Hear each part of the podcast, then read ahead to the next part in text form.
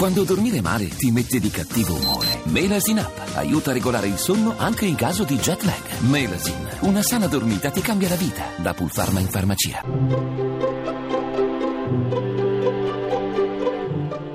Il pensiero del giorno.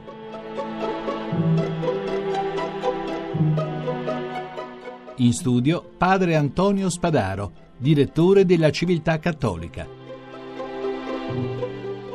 Lo scorso 17 aprile Papa Francesco ha accolto l'invito del patriarca Bartolomeo e si è recato nell'isola di Lesbo, in Grecia, terra di approdo di centinaia di migliaia di migranti e profughi.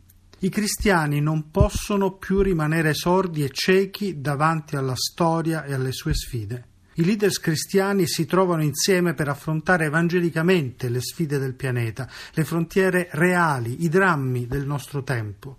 Il tema delle migrazioni è al centro dell'attenzione di Papa Francesco. Il suo primo viaggio da pontefice è stato a Lampedusa, porta d'Europa. Lì aveva tuonato contro la globalizzazione dell'indifferenza e l'anestesia del cuore. A Ciudad Juárez, sulla frontiera tra Messico e Stati Uniti, il Papa aveva parlato di una vera e propria crisi umanitaria che porta a ridurre le persone a carne da macello. Nel volo di ritorno a Roma, Papa Francesco ha commentato il disegno ricevuto in regalo da un bambino profugo a Lesbo. Nel disegno appare il sole in lacrime mentre guarda il mondo.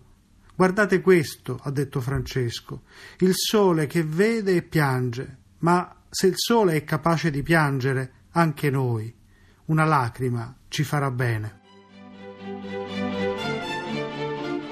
La trasmissione si può riascoltare e scaricare in podcast dal sito pensierodelgiorno.rai.it.